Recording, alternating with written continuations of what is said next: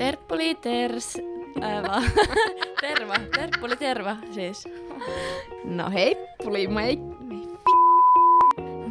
Mors. Yeah. Morjes. Heipä hei, Saida. Heipä hei, Kirsukainen. Olisiko se tänään meidän kauden viimeisen jakson aika? No olis. Uhu, sulla on bileet. tai ei sillä, että mä bailaisin tämän kauden loppumista, mutta hei, onhan meillä nyt ollut aika hauskaa täällä. On meillä kyllä ollut ihan helkkari Ja hauskaa. ei me varmaan kovin pitkään oteta henkeä, että eiköhän me sitten taas ruveta suunnittelemaan uusia kuvioita ja Kyllä. palataan tänne entistä ehompana. Voiko tässä edes parantaa? No ei varmaan kauheasti, mutta ehkä jonkin verran. Jos haluatte antaa meille vinkkejä siihen, että millä tavalla ja mitä haluatte kuulla ensi kaudella, niin at ilmaisuvaivoja Instagram-sivulle vaan. Ja edelleen meillä on se sähköpostilaatikko pysynyt kohtuullisen tyhjänä, että jos tekee mieli niin vanhan kansan tapaan lähettää S-postia, niin maili on ilmaisuajoja.gmail.com. Etana-postio. Kyllä. Eikö etanaposti on niinku se normiposti? No joo. Mutta me ei kyllä anneta meidän osoitteita. Varmaan, että sitten kun meillä on tota, niin, niin oma studio jossain Helsingin keskustassa, niin sitten voidaan pistää osoite siihen, että voisi lähettää fanipostia. Joo, Hyvä olla tavoitteita. kyllä. Ja tämän päivän jaksossa ollaan otettu vähän yhteyttä teihin, kuulijoihin, ja kyselty, että minkäs tyyppisiä ilmaisuvaivoja te kohtaatte elämässänne päivittäin. Eli saatiin nyhdettyä teiltä vähän näitä kysymyksiä meille tänne, mitä voidaan käsitellä. Monta kertaa jouduttiin yhtämään, mutta kyllä sieltä sitten tuli. Joo, kyllä meillä on pohtivaisia ja syvällisiä kuulijoita, että toivottavasti olette tyytyväisiä näihin meidän tieteen ja pierusekaisiin vastauksiin. Okei, otetaanko heti eka kyspäri? Joo, ensimmäinen kysymys kuuluu näin. Miten toimia, kun pomo huutaa päin naamaa, vaikka et olisi edes toiminut virheellisesti? Miten kannattaisi valmistautua seuraavan kertaan, kun tietää, että huuto on tulossa, eikä se taaskaan oo sun syy? Mun ensimmäinen ajatus oli, että eti please uusi työpaikka, toihan ihan järkyttävää, mutta ei kauhean ehkä realistinen ajatus. Jos niinku sitä rahaa tarvii, niin jostakin sitä on pakko saada. Mutta itse asiassa mä oon ollut itse samassa tilanteessa. Mulla on ollut aika järkyttävä pomo, joka suuttuu tosi pikkujutuista ja käyttäytyy erittäin epäammattimaisesti, miltä kuulostaa, niin kun, että sunkin pomo tekee. Mä itse siis lähin tuosta työpaikasta, missä mä silloin olin. Mä, mulla tuli oikeastaan työuupumus ja siihen oli monia syitä, mutta osittain oli se, että siellä oli niin häiritsevä ilmapiiri siellä työpaikassa. Lähin sieltä ja mietin vielä, että silloin kun mä lähden ja haen työtodistuksen tai jotain, että mä sanon mun pomolle, että sä oot käyttäytynyt idioottimaisesti, mutta mä en koskaan niinku saanut sitä sanottua. Ja mua ehkä edelleenkin vähän vaivaa se, että mä en niinku sanonut mun pomolle sitä, että olisi voinut käyttäytyä paremmin. Okei, olin aika nuori siinä kohtaa ja muutenkin musta tuntuu, että nuoria ylipäätään pompotellaan työpaikalla aika paljon. Ja ne ottaa vastaan aika paljon huutoa, kun ei ole tavallaan tietoa paremmasta. Niin, ongelmahan vaan jatkuu, jos sieltä lähtee hiljaa pois ja seuraavat tulee tilalle ja pomo ajattelee, että silloin siellä valta ja auktoriteetti ja osittainhan näin onkin, että kyllä hänellä on se valta antaa vaikka potkut, jos joku ei käyttäydy niin kuin hän haluaa.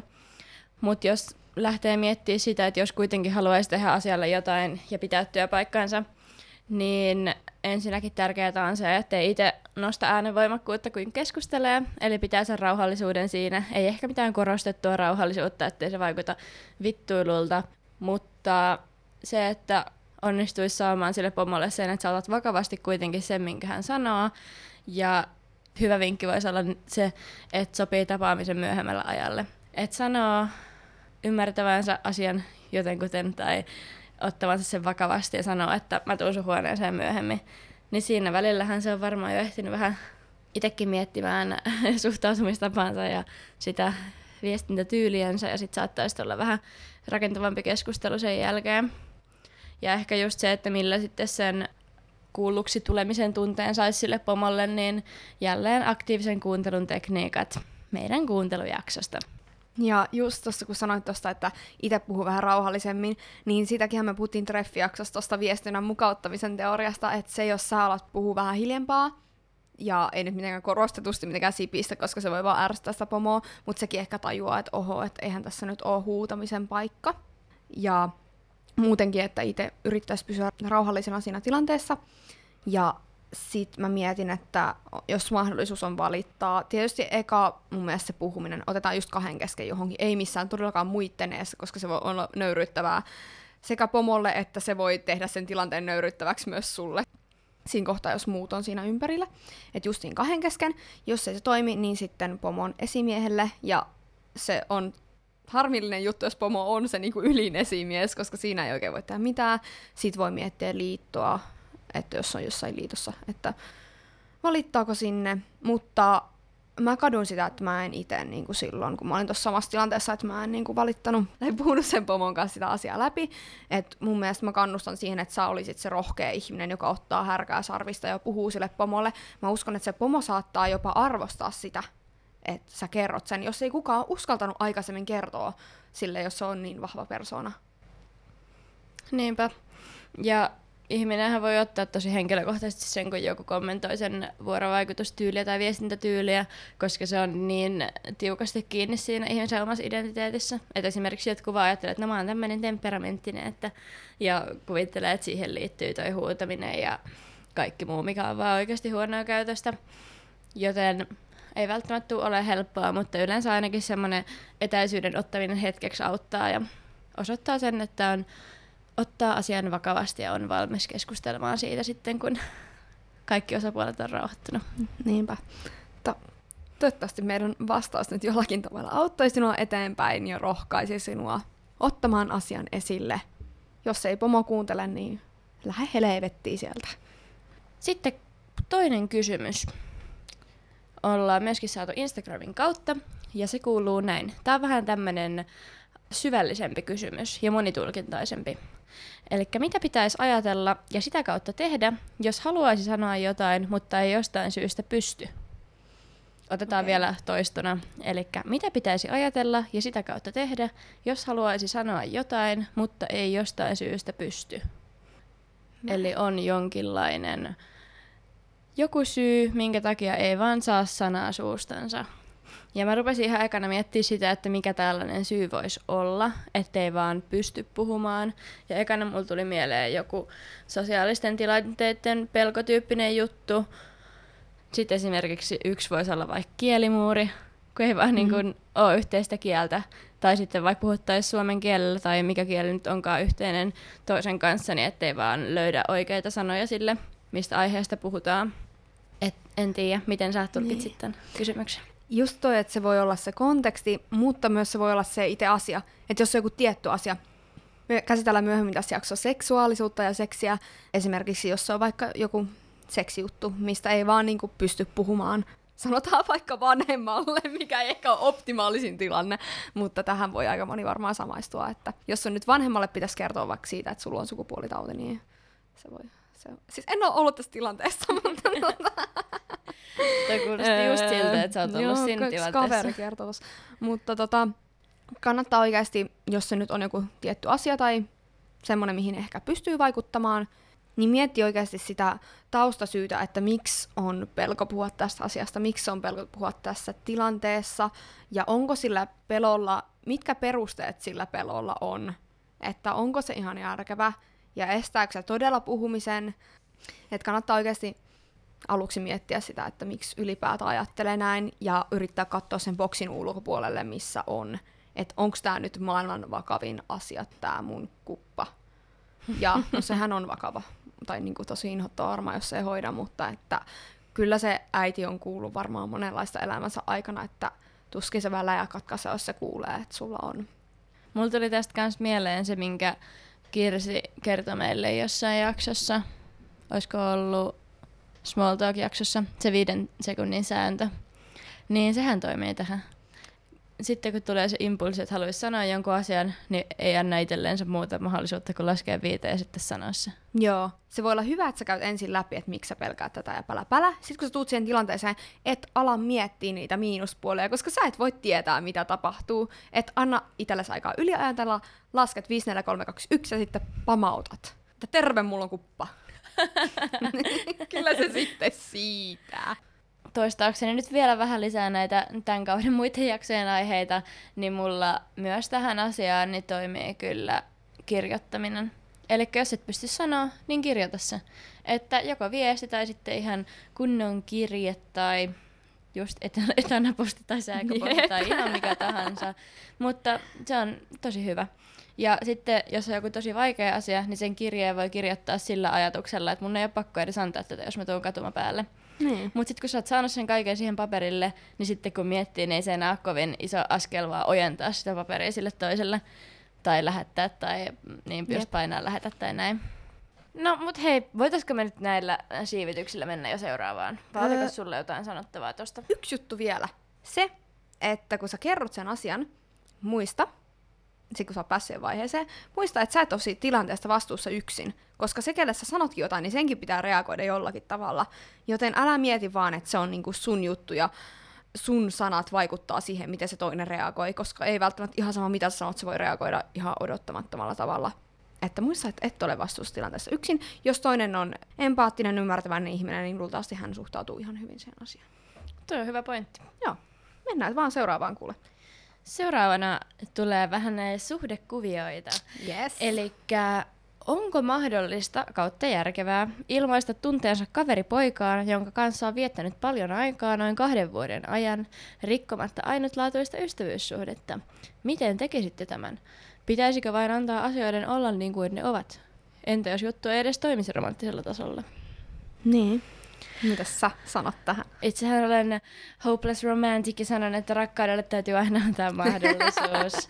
ja mun mielestä ystävyys on ihan sika hyvä pohja lähteä rakentamaan parisuhdetta, koska ei tarvii miettiä niin paljon sen toisen esimerkiksi menneisyyttä tai onko se rehellinen kaikista asioista, koska jos te olette olleet ystäviä, niin sä oot seurannut se elämää jonkin aikaa ja tiedät oikeasti hyvin, minkälainen tyyppi se on ja näin, niin siinä jää niin paljon arvailuvaraa sit siinä kohtaa, jos kävisi hyvin, tuntee tois molemminpuolisia ja pääsi sitten jatkamaan elämäänne pariskuntana.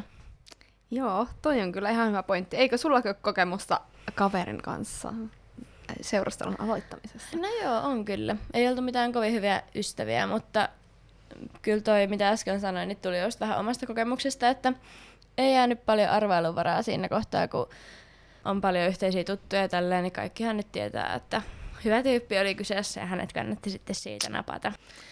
Ehkä mulla on se, mitä mä ajattelin tässä, että mikä on niinku pahinta, mitä voi käydä, jos sä kerrot sun tunteessa sieltä toiselle. Koska jos te olette ollut kaksi vuotta ystäviä, niin voiko todella olla, että teidän ainutlaatuinen ystävyyssuhde menee pilalle siitä, että sä kerrot, että sä oot ihastunut mulla tulee ainakin semmoinen fiilis, että jos mun ylipäätään kellekään mitään kertoo mun ihastuksen tunteesta, että mua pelottaa, että jos se toinen ahdistuu ja jos se toinen ei vastaa tunteisiin. Ja se on aina riski, kaikissa. Ihan sama, oliko se ollut sun kaveri aikaisemmin tai ei. Mutta vaikka hän ei tuntisi sinua kohtaan samalla tavalla, niin mä uskon, että aika moni ihminen on kyllä otettu siitä, jos joku kertoo, että on ihastunut. Että tosi harva siitä tavallaan ahdistuu, ja hän kumminkin pitää susta kaverina, Eli pitää susta jollakin tavalla, eikä pidä luultavasti sua mitenkään ällöttävänä tai mitään, jos olette kaksi vuotta ollut kavereita, että tuskinpa siitä niin kuin teidän välit kauheasti viilenee. Joo, ihan sama tuli mulle mieleen. Ja toisaalta mä oon kyllä myös sitä mieltä, että jos kaksi ihmistä on viehättynyt toisistaan ja jollain tapaa kiinnostunut, niin siitä tulee sellainen fiilis ilmaan, että kyllä jos on molemminpuolista flirttailua, tai jotain sen tyylistä ja selkeästi semmoinen jännite, niin silloin ei ole enää mitään menetettävää. Että enemmän se ärsyttää, jos selviääkin sitten vaikka monen vuoden päästä, että joo, mäkin olin suhun silloin ihastunut, joo, Niinpä. mäkin olin suhun. Ja, ja sitten on jo lapset ja oma kotitalo ja eri mies ja eri nainen ja eri joku muu. Joo, joten sanoisin, että go for it. Joo, go for it. Mutta nyt päästään kenties tämän jakson mehevimpään aiheeseen, jota on toivottu useammaltakin kuulijalta. Eli että puhuttaisiin vähän seksistä, seksuaaliviestinnästä ja tarkemmin sanottuna siitä, että minkä takia ihmiset ei puhu avoimesti seksistä. Joo, ja miten voisi alkaa puhua siitä avoimemmin. Ja pieni tiiseri varmaankin sitten ensi kaudella tulemme tekemään jakson seksistä ja toivottavasti saamme siihen jotain vielä lisää ammattimaisempaa näkökulmaa ja tieteellistä taustaa. Joo, eli ensimmäinen kysymys mun mielestä tässä on se, että kenen kanssa siitä puhuu. Mulla ainakin tulee ihan ensimmäisenä mieleen se, että puhutaan siitä parisuhteessa. Mutta sittenhän on myös se, että miten vanhemmat ja lapset puhuu keskenään niin kuin vaikka seksin aloittamisesta. Tai sitten vaikka se, että miten kaverisuhteissa jaetaan seksuaalisia kokemuksia tai kysytään neuvoa tai miten hakeudutaan vaikka ammattiavun pariin, jos sellaisia olisi tarvetta. Että tässä on aika monta tasoa. Joo, siis mua alkoi kiinnostamaan. Haluatko kertoa, että miten sulle on pienenä kerrottu seksistä? Yhdessä vaiheessa äiti vaan rupesi aina kiikuttaa mulle kondomeita. Joskus yläasteella ja mä olin silleen, uh, I wish mulla olisi jotain tällaista, mutta ei kyllä oo. Et kiitos vaan äiti luottamuksesta siihen, että minä saisin jonkun. Mut joo, mä en, mä en kyllä koskenut miehiin pitkällä tikullakaan ennen kuin oli joka 16-vuotias. Että tota, kyllä se tuli siinä vähän sille aina vaan pienissä osissa aina vähän silleen, että no muistathan sitten, jos nyt jotain tällaista tapahtuu, niin että suojaukset kuntoon ja näin, että ihan silleen mukavasti, mutta mä olin niin semmoinen ujo ja epäsuosittu, että ei ollut kyllä vaaraa. Ja hyvä, paras ehkäisykeino. Kyllä. Ole ujo ja epäsuosittu. Mikä sulla on sun tausta tässä? No mun tausta on se, että silloin kun mä alkoin menkat, mulla alkoi menkat jo 11-vuotiaana, jouluaattona, tidididididi. Joululahja. Joo, paras joululahjamme. niin kuin siinä virressä. tuota, öö, joo. Äitillä, äiti siis opiskeli lähihoitajaksi siihen aikaan, ja hänellä oli tämmöinen anatomian kirja, sitten hän minut, minulla on siis kaksoissisko, äiti pyysi minut ja kaksoissisko, niin kun tiesi, että meillä molemmilla on kuukautiset alkaneet, niin pyysi meidät sohvalle istumaan ja näytti meille sitä anatomian kirjasta, että miten homma toimii. Ja minä olin silleen, että juu, mä oon kyllä kuullut näistä jutuista jo ja hehehe. Ja se oli erittäin kiusallinen tilanne, onneksi kesti vain noin viisi minuuttia sitä ei toi sillä voitte tutkia tätä kirjaa sitten, jos haluatte. Että eipä siitä sen kummempaa sitten jossain välissä vissiin, kun mulla oli ensimmäinen poikaisto, niin äiti tuli kysymään, että no, ootteko te jo jotain juttuja tehnyt, ja siinä vaiheessa oltiin tehty varmaan jo puoli vuotta, mutta tota, mm. semmoinen perus siveellinen kyllä tämä lähestyminen on ollut, että eipä sen kummemmin olla sitten perheessä puhuttu seksijutuista. Joo.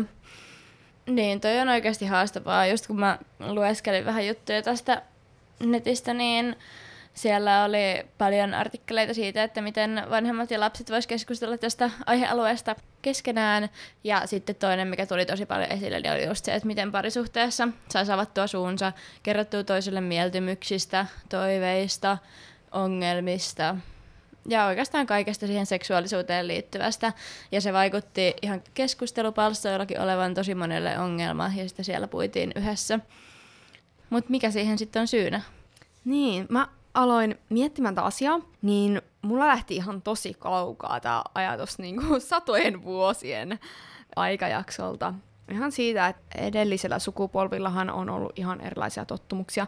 Ja esimerkiksi seksuaalisiin, seksuaalisuuteen liittyen, niin ihan lakejakin siitä, että homous on laissa kiellettyä ynnä muuta, niin ö, he eivät, niin kuin meidänkään vanhemmat ja varsinkaan vaikka meidän isovanhemmat, ainakaan suuri osa heistä ei ole pystynyt omana aikanaan puhumaan seksistä ja seksuaalisuudesta avoimesti, joten varmasti niin kuin tällä sukupolvella nyt, tai näillä, no sanotaan vaikka 0-40-vuotiaat, toivottavasti yksi vuotiaat ei puhu seksistä vielä, mutta tällä nykyisellä sukupolvella, niin voi olla sellainen pieni ristiriita siinä, että kun joka tuutista tulee seksiä, joka TV-kanavasta, joka mainoksesta, joka paikalla kaikkialla seksi, seksi, seksi, lehdet puhuu seksistä ja siitä, että pitäisi avautua ja olla avoimempi seksistä, ja sitten siinä on se ristiriita, että ei sun vanhemmat ole opettanut sulle paljon mitään tai puhunut mitään, tai aikaisemmat sukupolvet puhunut mitään sulle seksistä, koska se on ollut niille tosi iso tabu, niin sit sä oot tavallaan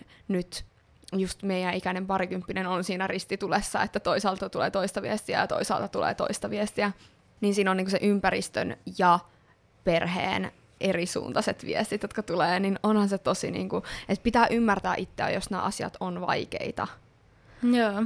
Tosi hyvä pointti. Ja mun ajatukset oli kyllä aika samoilla raiteilla tietyllä tapaa, koska mulla on jäänyt tosi vahvasti mieleen, kun mä luin semmoisen seksuaaliviestinnän tutkimuksen oikeasti varmaan kaksi vuotta sitten, ja siinä sanottiin, että isoin syy siihen, minkä takia me ei osata puhua seksistä parisuhteessa, on se, että meillä ei ole minkäänlaisia malleja siihen tilanteeseen, että me nähdään kaikkialla sitä, kun jo ihmiset käy keskustelua kaupan kassalla tai ystävien kanssa tai perheessä ruokapöydässä tai näin.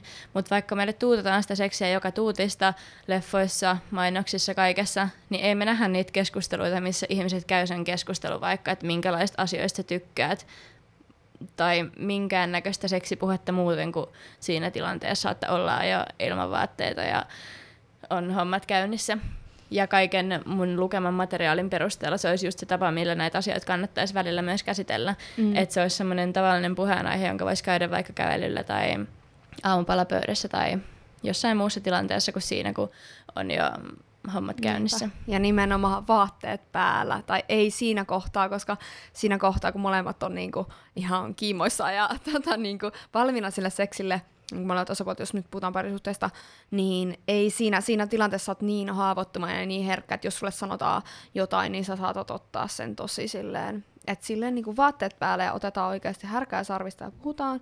Öö, mä nuorena en todellakaan osannut puhua seksistä, enkä edes halunnut, en edes ajatellut, että siitä voisi puhua, koska just ei ollut mitään malleja. Mutta siis nykyään niin kuin, seksistä puhuminen on ehkä mun lempiasia. tai silleen musta se on tosi mielenkiintoista ja hyvä, jos kertoo siitä, että mistä tykkää. Ja mä just yritän itse aina kysyä toiselta seksin osapuolelta, että mistä, mistä hän pitää ja kertoa, että mistä mä itse tykkään. Ja silleen rakentavassa mielessä just puhua siitä, että mun mielestä on ehkä väärin sanoa, että no mä en tykkää tosta tai no toi, toi mitä sä teet, niin ei kyllä, en mä saa sit mitään. Vaan just silleen, että no mä haluaisin tätä silleen niin kuin positiivisen kautta, koska se on niin herkka alue ihmisille, että siinä voi satuttaa aika helposti toista, ja kuitenkaan siihen ei varmaan pyritä. Niin ja se on myös yksi syy, minkä takia siitä on niin vaikea puhua, että varsinkin jos harrastaa sitä seksiä ihmisen kanssa tai rakastaa, niin ei halua millään tavalla loukata sitä toista, mutta kuitenkin kun seksissä on kaksi osapuolta, eikä se voi olla pelkästään jommankumman syy tai pelkästään jommankumman päässä ne asiat tai ongelmat tai toiveet, niin siihen liittyy kaksi ihmistä ja on tosi vaikea tuoda ulos silleen, että ei osuisi siihen toisen arkaan paikkaan, koska seksi on tosi arka paikka ja seksuaalisuus. Mm. Mutta yksi pointti vielä. Mä luin Lipstick Mafian, onko se nyt blogi vai sivusto, mutta okay. kuitenkin siellä sanottiin, että yksi konkreettinen seksuaaliviestinnän haaste on se, että meillä ei ole luontevia sanoja. Että jos ei esimerkiksi vaikka ole vielä keksinyt sitä, että mitä sanaa sun on helppo käyttää ihan vaikka sukupuolielimille, mm. niin onhan se nyt hankala sitten sanoa, että mä haluaisin, että sä teet mulle sitä ja tätä mm. sille vaikka pillulle tai mm. pimpille, jos kaikki tuntuu kauhean inhottavalta suussa se ylipäätänsä se sana, niin hankalahan siitä nyt on sitten rupea puhumaan. No niinpä. Ja mun mielestä se on myös se, että niinku, okei, sen kanssa, jonka harrassa seksiä siitä niinku totta kai kannattaa ja on ihan hyvä puhua, mutta se, että ei sun tarvi kaikkien kanssa puhua siitä seksistä. Ihan sama vaikka kaikki niinku, lehet ja nettisivut ja joka paikalla on seksi, seksi, seksi, mutta ei ole mikään pakko puhua kaikille, koska mä ainakin tarvin siihen luottamusta, että mä voin puhua seksistä silleen oikeasti syvällisellä tasolla, että ei sitä tarvi niinku levitellä kaikille. Ja myös se, että jos, jos pystyy puhumaan esimerkiksi jonkun kaverin kanssa ensin, ennen kuin sitten menee jonkun kumppanin kanssa, jos on siis kavereiden kanssa semmoista välit, että pystyy, tai jonkun luotettava ihmisen, niin se voi olla helppo kertoa eka sille kaverille siitä ongelmasta. Esim. mä oon tehnyt tätä, että mä oon kertonut kaverille ongelmasta, ja sitten hän on ollut silleen, joo, mulla on ollut näitä samoja juttuja, koska muutenkin siihen liittyy tosi paljon tabuja. Esimerkiksi just se, että voi olla vaikka nais, no mä tiedän nyt näistä naisten ongelmista, että voi olla vaikka tosi tiukka tai voi olla just orgasmin saantiongelmia tai jotain ihan mitä vaan, niin sit niitä just kun pystyisi jakamaan vaikka sen oman sukupuolen edustajien kanssa ja silleen kuulla, että nämä jutut on ihan normaaleja, niin sitten pystyisi varmasti menemään sen kumppanin luoksekin puhumaan näistä jutuista. Kyllä tässä nyt tuli semmoinen fiilis, että olisi kiva puhua näistä pidemminkin omassa jaksossaan. Jos sulla heräsi ajatuksia tästä, niin pistä meille viestiä ja kerro, että mihin haluaisit, että otetaan kantaa siinä meidän ensikauden seksuaaliviestinnän jaksossa. Kyllä. Kiitos luottamuksesta, kun olette meille jakanut teidän ongelmia. Toivottavasti näistä oli jotain hyötyä. Joo. Mutta me ollaan myöskin haluttu tehdä tähän pieni loppukevennys, koska tota, kyllähän meidän täytyy nyt päästä vähän hassuttelemaan ja hulluttelemaan Joo, tuolta diipeistä syvyyksistä vähän niinku pinnalle taas. Joo, joo. Ja tota, mä haluan nyt haastaa Kirsin tällaisen sanoi jotain hyvää haasteeseen. Onks tuttu? No en kyllä yleensä puhu mitään hyvää. No en, siis, en ole kuullut tästä haasteesta, en ole kuullut. Joo, tää on mun mielestä ihan täydellinen sulla, koska sä oot semmonen positiivari ja sä haluat aina näistä kaikista meidän aiheista olla sillä, että no mut hei, mitä hyvää Riite? Ei! No mut hei, tai tää on vaan jotenkin jäänyt mulle mieleen tuolta varmaan oikeasti kahden vuoden takaa, kun mä näin, oisko ollut Kissin, eli Kiss radiokanavan Facebookissa tällaisen, joka tehtiin jonkun julkiksen kanssa. Eli mä sanon sulle vaikka, että sano jotain hyvää hyttysistä, niin sit sun täytyy vaan sanoa tosi nopeasti, joku Joo. sulla tulee mieleen. Okei. Ja nämä asiat on sellaisia, missä ekana mieleen tulevat asiat ei välttämättä ole niitä kivoimpia. Joo. Ymmärsitkö? Ymmärsin, mua jännittää. Mun sydän hakkaa ihan 200. No niin. Okei. Okay. Sano jotain hyvää hississä olemisesta tuntemattoman kanssa. Öö, sieltä pääsee pois. Sano jotain hyvää mykkäkoulusta. Öö, ei kuulu äänihuulet. Sano jotain hyvää vaikeista asiakkaista. Öö, sitten osaa arvostaa niitä hyviä asiakkaita. Hyvä Kirsi. Sano jotain hyvää ilmavaivoista. Öö, no pääsee pahat ilmat pihalle, niin kyllä ne jossain vaiheessa varmasti loppuu. Sano jotain hyvää puhumattomuudesta parisuhteessa. Öö, no mun mielestä se on ainakin, mun puolison mielestä se on hyvä, jos mä joskus on hiljaa. Sano jotain hyvää valehtelusta. öö, no sillä voi saada itsestään paremman kuvan annettua. Sano jotain hyvää kiroilusta.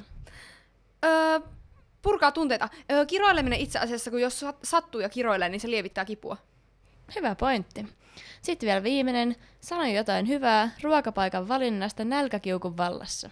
Öö, tää on tosi henkilökohtainen asia mulle. Öö, Sitten varmaan vois selvittää sen riidan, joka on syntynyt siinä kohtaa. Sitten sen jälkeen, kun on vatsa täynnä, sitten on kiva selvitellä riitaa.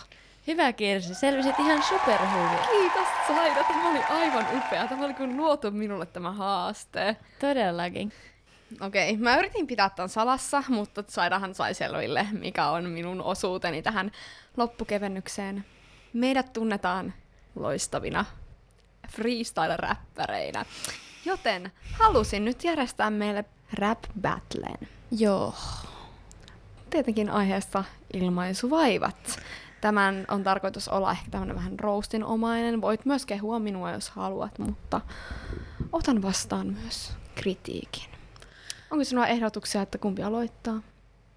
No, mä toivoisin, että sä voisit aloittaa. Okei. Okay. Pitääkö meidän go. saada biitti tähän vai? Joo, otetaan vähän biittiä. Okei, okay, here we go. Go Kirsi! MC Kirsion talous.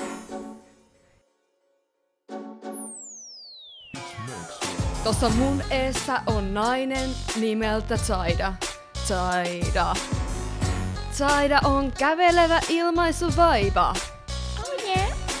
Saida hei, vaikka persettä kaiva, koska susta ei oo mitään muuta hyötyä. Täällä sä oot oikea maan vaiva.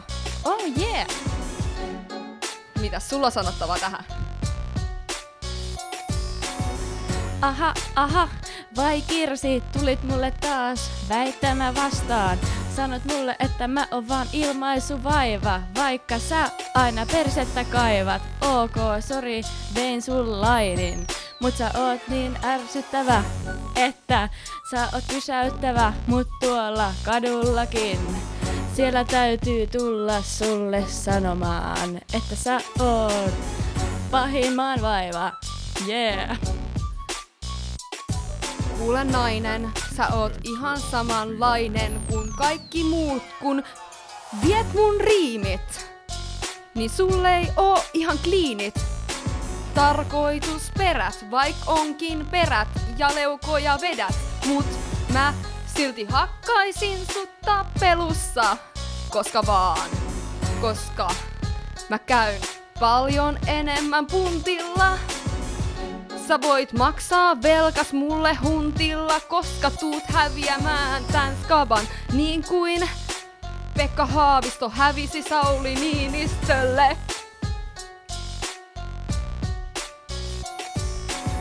Joo, täällä studios on tullut oltuu. Pitää katsoa joka päivä sun kolttuu. Tota, punasta. Mä näen aina punasta kun näen sut. Koska sä oot niin raivostuttavaa. Sä oot huono kuvattavaa. Koska mun täytyy aina sut ikuistaa tonne meidän somen postaa. Sä oot kirsi vähän perseestä, mut ei se mitään hei. En jaksa enää sua dissaa, koska sun kaikki ominaisuudet on niin noloja, että ei jos Lapissa enää poroja, koska nekin juoksis karkuun sua. En halua suhun enempää tutustua. Ei auta, vaikka on sipuliteoria ja kaljaa ja kaikkea. Koska nekään ei auta. Sunkaa ei voi ees jutella. Ha! Kiitti vaan meidän kuulijat, josta jotain luulijat. Tähän podiin tarvii vähän aivoja. Ollaanhan me ilmaisu vaivoja. Yeah. Kiitos tästä ja anteeksi myös.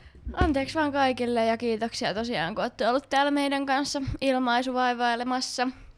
On ollut ihanaa, että ollaan saatu niin hyvä vastaanotto. Tätä on hauska tehdä, koska rakastan höpöttää ja puhua. Ja mun yksi unelmista mä olin itse asiassa kirjoittanut kaksi vuotta sitten sellaisen suunnitelman mun tulevaisuuden unelmista ja kaikesta. Ja yksi niistä asioista oli podcast, joten bling! One goal reached. Ja Hyvä Kirsu.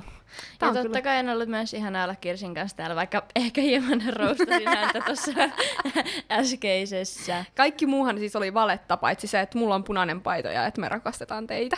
Kyllä, näin on. Lyhyestä virsikaunis. Tää oli vähän tämmönen pidempi jakso, mutta toivottavasti se ei teitä haitannut. Joo. Että olisi varmaan tässä asti kuuntelemassa, jos olisi hirveästi haitannut. Kiitos tästä kaudesta ja pistäkää palautetta ja Instagramiin varsinkin saa laittaa viestiä, että mitä haluatte kuulla ensi kaudella ja palaamme määrittelemättömän ajanjakson päästä tänä syksynä. Hei hei kaikille! Bye bye! Joo!